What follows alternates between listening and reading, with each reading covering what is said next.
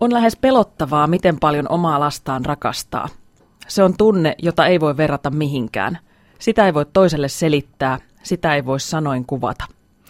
Kesti hetken, että uskalsin rakastua lapseeni.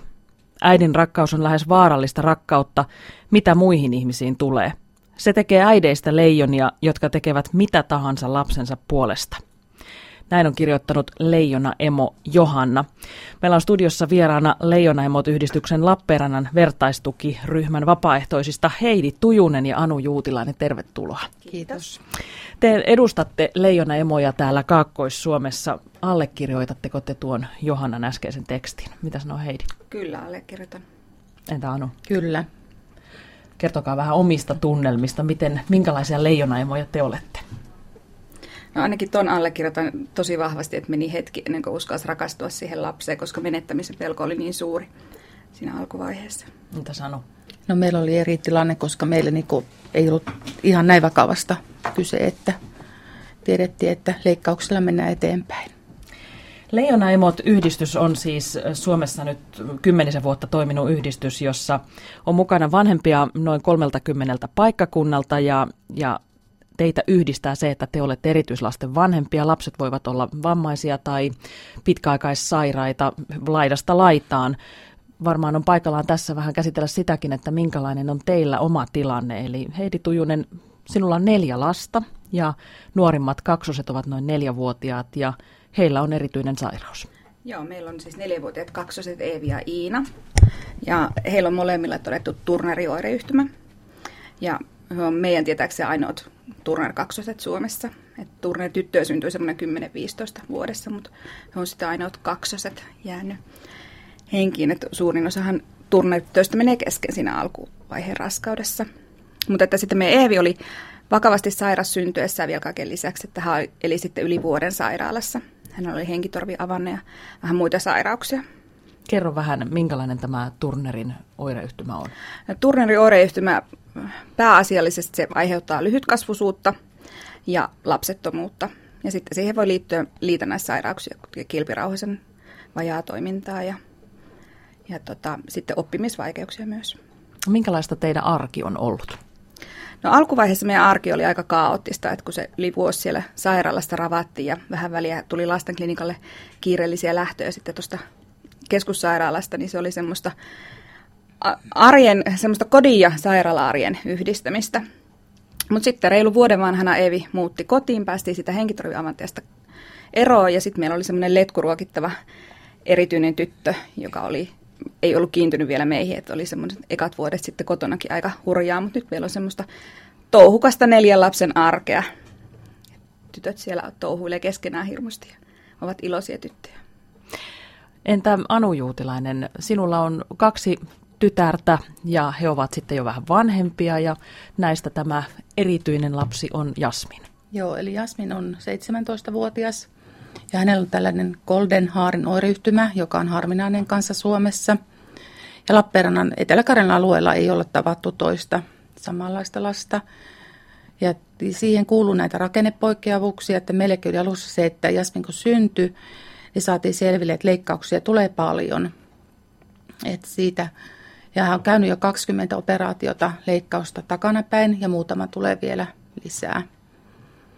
Eli hänellä on tämmöisiä kasvoalueilla halkio, halkiot ja sitten niitä korvan puutosta, että hän ei kuule kuin toisella korvalla. Värttilän luun puutosta, kädestä peukalon puutosta, kaularankaan korjattu, ynnä muuta, ynnä muuta. Ja meillä se alkoi oli myös sitä, että hän paljon sairasti infektioita, eli paljon oli sairaana. Ja joutui sitten myös sairaalaan siinä alussa. Ja jouduttu syöttämään alussa nenämahaletkulla vuoden verran ja tällaista ollut sitä arkea, että se on hyvin tiivistä ja puolen vuoden välein niitä leikkauksia, että sitten on käyty tuolla Helsingissä ja Tampereella niitä sitten hoidattamassa. Jasmin on nyt siis 17-vuotias, hän on peruskoulun käynyt ja hän on jo toisen asteen opinnoissa, eli elää aktiivisen nuoren naisen elämää. Kyllä, ihan normaalin nuoren naisen elämää. Joo. Ja hänellä on myös hyvä harrastus, eli hän sanoittaa. Joo, eli hän omasta elämästään sanottaa noita räppipiisejä, joista toivoo, että joskus ne sitten sovitetaan ja sävelletään. Ja uskon, että tämä toive kyllä toteutuu, että hänellä on hyvin tämä sitkeä tämä luonne ja Ja sitten sit hänellä on myös tämmöinen koiraharrastus, että hänellä on puol, puolitoistavuotinen Bostonin terrieri. Että tota, et sen kanssa harrastaa paljon ja tekee kaikkea. Te molemmat, Heidi ja Anu, olette erityislasten vanhempia. Varmasti jokainen vanhempi on sitä mieltä, että oma lapsi on erityinen, mutta teidän kohdallaan se on ihan konkreettisesti totta. Se ei ole pelkästään sen lapsen ja vanhemman välistä taistelua tässä elämässä, vaan se on koko perheen asia. Minkälaista on olla, kun on perheessä erityinen lapsi? No siinä on ainakin semmoinen tasapaino ollut koko ajan niiden terveiden ja sairaiden lasten välillä, että jokainen saa tarpeeksi huomiota ja omat voimat kun on vähissä, niin ettei sitten jätä just niitä terveitä lapsia aina niin kuin syrjään. Et, et se on semmoista taistelua. Ja byrokratia vie ihan hirveästi voimia. Et Kelan kanssa ja muiden tahojen kanssa saa kyllä taistella jatkuvasti. Oletko sinä Anu kokenut, että te olette saaneet tukea riittävästi? Joo, meillä on sellainen tilanne, että Jasmin on ehkä onneksi, tai on syntynyt vielä siihen aikaan, kun nämä tuet saatiin hyvin, että se on tiukentunut koko ajan. Mutta että aika ammattilaiseksi on tullut on Kelan ynnä muiden paperien kanssa, että mitä pitää nyt täytellä ja osaa sitä sitten ohjata muillekin. Mutta anteeksi keskeytän sitä, että kun sanotaan lapsien kanssa, mutta myös se parisuhde, että se kestää ja että sekin on aika tärkeä siinä, että se joutuu ja hyvin koetukselle. Että. Tätä leijonaemojen vertaistukea annetaan siis lähes 30 paikkakunnalla eri, eri puolilla Suomea. Teillä on vertaisryhmäkokoontumisia, viikonloppukokoontumisia, leirejä. Mikä siinä vertaistuessa on tärkeintä? Miksi sitä vertaistukea pitää olla? Siinä on se, että, että toinen ymmärtää, mistä siellä puhut. Ei tarvitse vääntää rautalangasta. Ja toisaalta meidän välillä ei ole minkäänlaista vähättelyä ja minkäänlaista kilpailua siinä, että kellä nyt on rankinta ja kellä ei, vaan tuetaan hyvin niin kuin toisiamme koko ajan. Täällä Kaakkois-Suomessa ainakin Kotkassa ja Lappeenrannassa on tätä leijonaimojen vertaistukitoimintaa. Anu, mitä te toivotte, kun te lastenne asioita hoidatte ja ajatte ja annatte toisillenne vertaistukea? Mikä olisi tärkeintä, mitä te saisitte tältä yhteiskunnalta?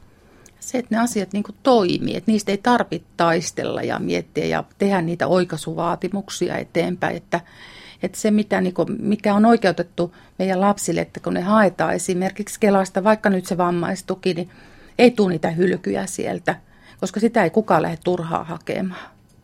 Että se, että ei sitä normaalit perheet osaa välttämättä, kun ei erityislaisten vanhemmatkaan osaa lähteä hakemaan näitä oikeita tukia, niin, niin uskon, että niissä on kyllä vähän väärinkäyttöä ja että ne on sitä taistelua kyllä. Kun te kerroitte tuossa lähetyksessä oman perheenne tilanteesta, niin moni saattaa kuunnella näitä tarinoita niin, että voi kauheaa, mutta sääli on varmaan se asia, jota te vähiten kaipaatte.